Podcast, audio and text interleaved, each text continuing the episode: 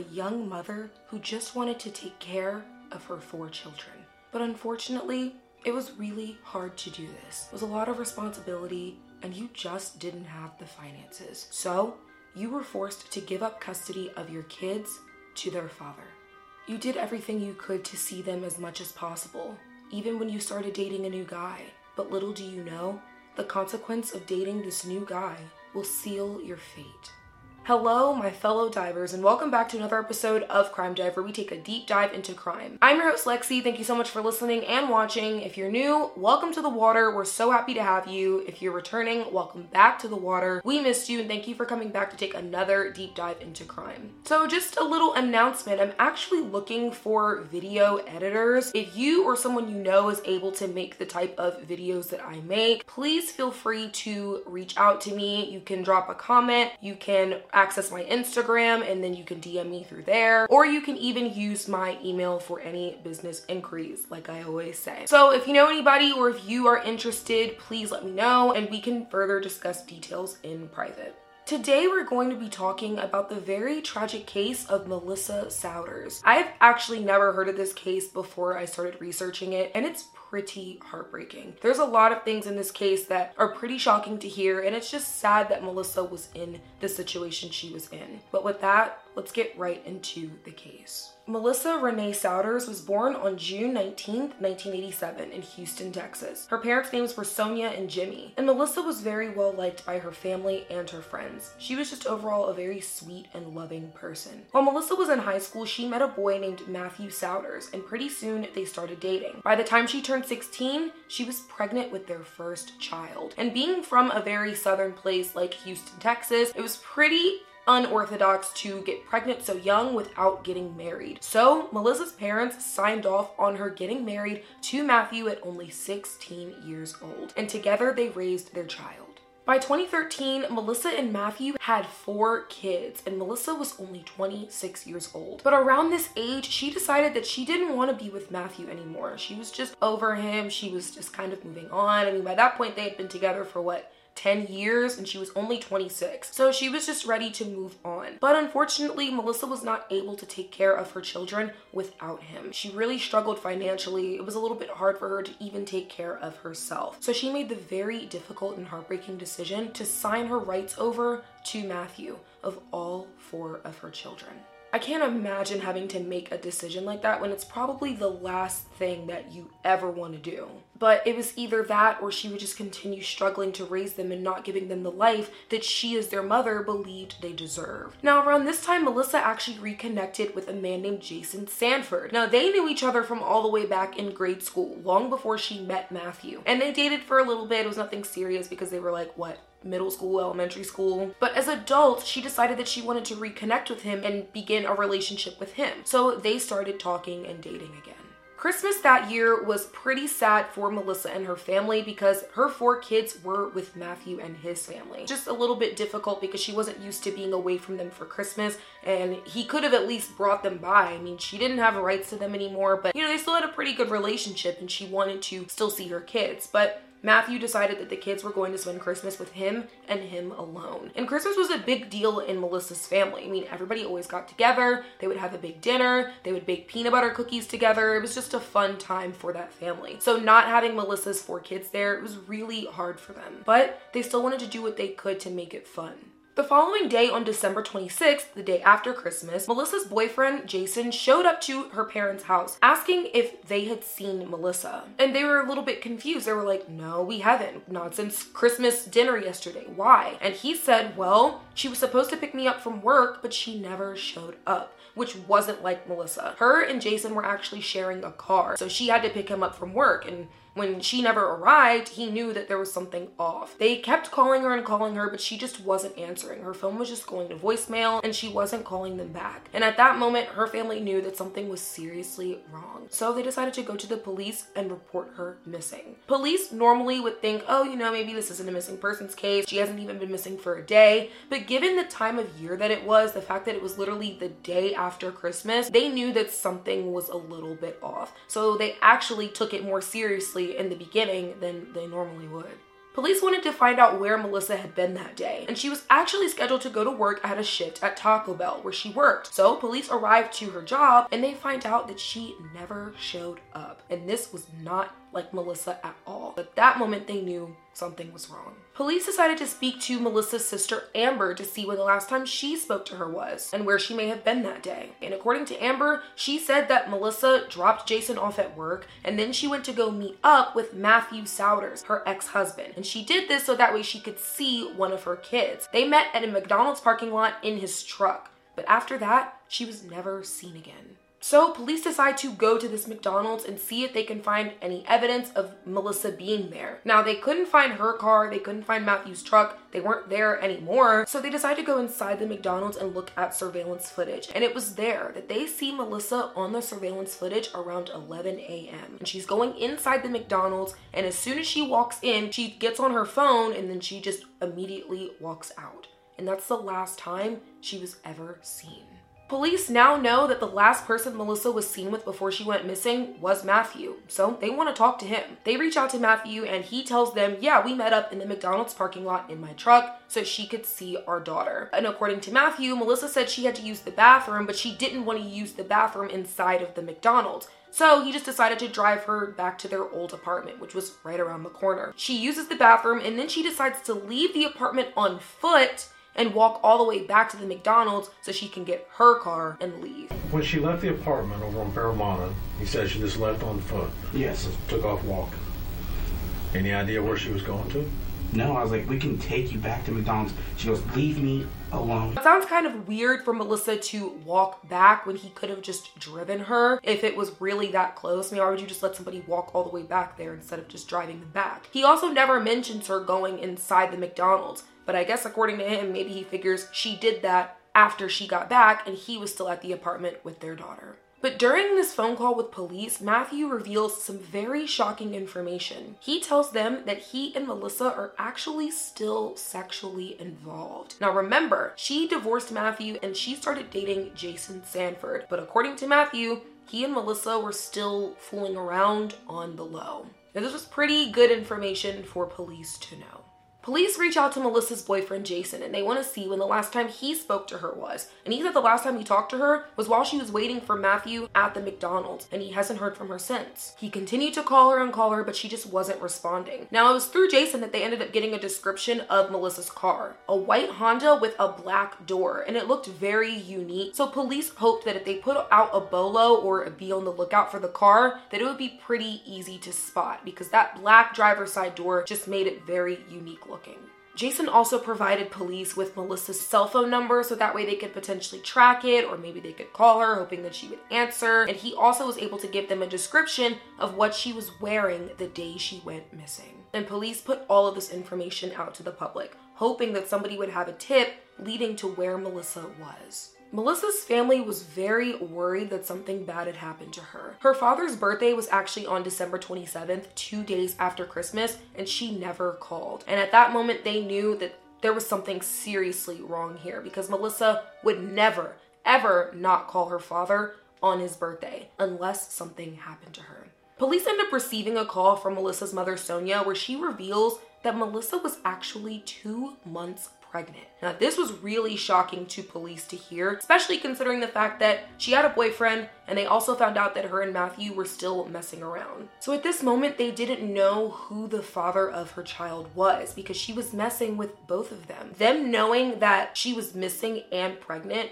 just made this situation all the more dire. That same evening on December 27th, police receive a call from a patrolman who said that he believed he saw a car matching the description of Melissa's parked in the back of a truck lot, far off the highway, almost like somebody was trying to hide it. So, police go out to the site and they look and they find the car and they scan the plates, and sure enough, it belongs to none other than 26 year old Melissa Sowders. It was just sitting in the back of this truck lot where all the 18 wheelers park when they're getting off the highway, and it just looked like somebody was intentionally trying to shield this car from the public, like they were hiding it. Police end up taking DNA samples and swabs and fingerprints from the car, but they don't find anything significant. But it's pretty worrying to find her car and not her, especially it being found the way it was. Like it was just hidden. Melissa's family said that this is really when they started to worry and they just had a very strong feeling that something bad had happened to Melissa and that they may never see her again.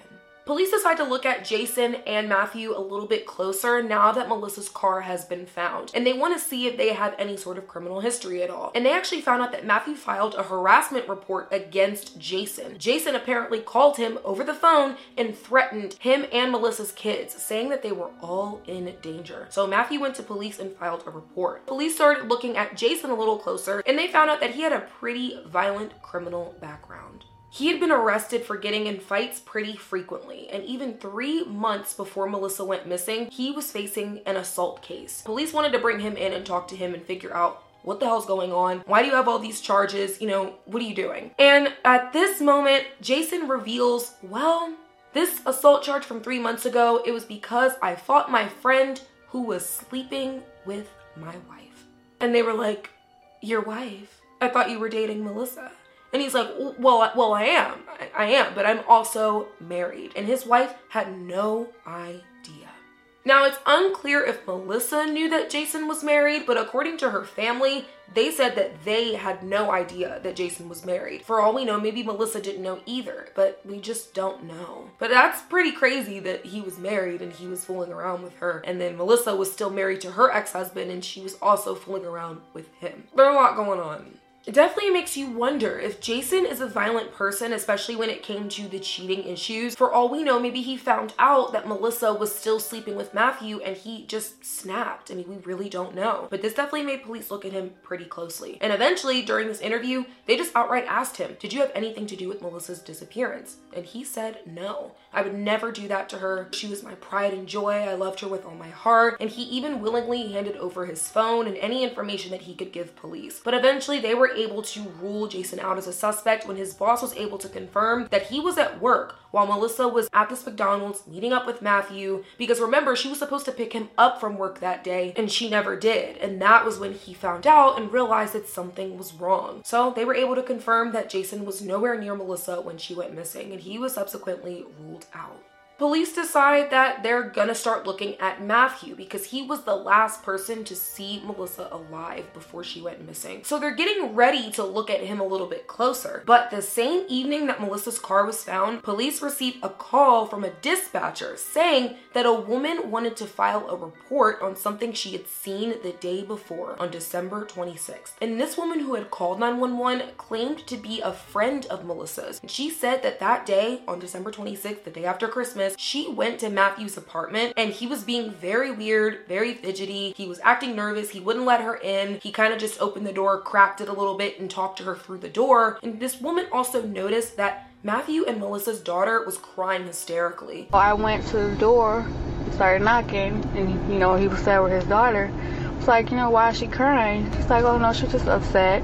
And at that moment, this woman looks through the door and she sees in the back a pair of women's feet. And they're just lying on the ground, not moving. And the door was open and all I saw were two feet. Yeah. And they wasn't moving. Yeah. And there was human feet. Mm-hmm. I can tell they were female. And she said that this struck her as very, very odd. Almost as if there was like a body that was just laying on the floor in the apartment. Police immediately go out to Matthew's apartment and they knock on the door, but he doesn't answer. Now, normally they wouldn't be allowed inside, but because they got a tip that there could possibly be a body in there or someone in danger, they were actually able to enter the residence without a search warrant or entry from the owner. Now, when they got inside, there was nothing that indicated any kind of struggle had gone down found in Matthew's apartment. There was no blood, there was no physical evidence at all, but what they did notice was that there was no power in the apartment. I don't even think they were able to turn on the light. It was like the power was out and it just looked really, really weird. But unfortunately, because they didn't find anything significant, they couldn't just go off of this woman's statement to arrest Matthew or take any kind of action against him. The following day, on December 28th, 911 dispatch alerts police that they received a call from another woman who said she needed to turn someone in. Harris County 911, do you need police fire ambulance? Um, I need to take somebody in. You want to turn somebody in? Yeah. She was crying, she seemed very upset, and she had a lot to reveal. And this woman said that she knew Matthew Sowders and that he confessed to her to killing Melissa Sowders. He come over last night, soaking wet from head to toe. Truck was all muddy. He said he blacked out and snapped and choked her to death and dumped her body in Spring Creek. In a trash can. According to this woman, Matthew told her he got so jealous that she was messing around with Jason Sanford that he just snapped. This woman said that Matthew showed up to her house in wet clothes and mud all over his truck. And at that moment, he confessed to killing Melissa, saying that he put her body in a trash can and put it in Cypress Creek and let it go in the water. This was extremely shocking for police to hear that Matthew had actually confessed to someone. But again, they needed something a little more solid than a statement. So they give this woman a wire and tell her to go meet up with Matthew and get him on tape incriminating himself because this woman was still speaking to Matthew. And police were going to meet back up with her a little bit later to see what she could come up with. In the meantime, police want to bring Matthew in for questioning, but they don't want to tell him that they have all this information from these two separate women. One saying that they pretty much saw a body in his apartment, and another one saying that he outright confessed. So they bring him in and they're just kind of talking to him normally, acting as if it's a routine interview. And they try to bait Matthew into admitting more, pretty much saying, Did something happen between him and Melissa that would warrant him to have to defend himself, to where he may have had to take action and kill her? Her. And they just try to, you know, coax him into giving them more information. But Matthew doesn't take the bait. He completely denies that he and Melissa had any sort of altercation or that he had anything to do with her death. And he wouldn't cooperate at all after a certain point. He said that he was ready to go. And because he wasn't under arrest and they didn't have enough evidence, they had to do so. They couldn't keep him anymore. Police end up receiving a search warrant for Matthew's truck so that way they could take any kind of DNA or fingerprints from it to see if something could link him to Melissa's disappearance, but they don't find anything significant. In the meantime, though, they were going to continue searching for Melissa now that they have an area to focus on. Cypress Creek, the place that was given by the woman who claimed that Matthew confessed to her. One thing about Cypress Creek is that it is huge. It's very, very expansive. And the police department knew that they could not search here all on their own. I mean, they didn't have a specific area of the creek to focus on, so they kind of had to look at the entire creek but it was really, really big. There was also a lot of wood surrounding it too. So they enlisted the help of Texas EquuSearch, which is a volunteer search organization that helps find missing people. They're not associated with law enforcement at all. It's pretty much just a group of volunteers who help families find their loved ones. And they're actually pretty successful. I've heard about them a lot in a few other cases. They've found more than 700 people dead or alive since it's been founded, and they really do a good job. Now, Melissa's family really didn't know a whole lot. I mean, they were kind of confused as to why they were searching in the creek, other than the fact that maybe they were going to find Melissa there. But they didn't know that there was a woman claiming that Matthew had confessed to her. They didn't really have a whole lot of information, and police kind of did that on purpose to not compromise the investigation. But nonetheless, they were at the creek every single day, helping to look for Melissa, just hoping and praying that she would be found safe.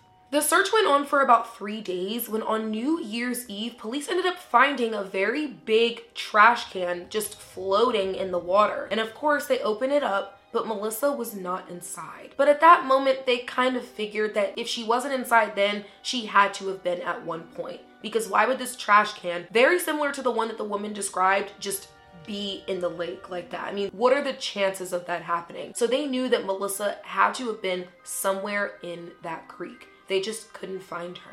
Later that evening, police receive a call from the woman who claimed that Matthew confessed to her, and they wanted her to meet them and pick up the tape because she had just met Matthew and she had recorded him on the wire. So police immediately meet up with her and they take the tape and bring it back to the police department where they listen to it. On the tape, they hear Matthew say that he doesn't think that police are ever going to find her body, probably because he knows how big Cypress Creek is as well, which is why he may have put her there. And the woman says, well, maybe just put in an anonymous tip so that way police can find her body and Melissa can get a proper burial. I just think you should give her the proper burial.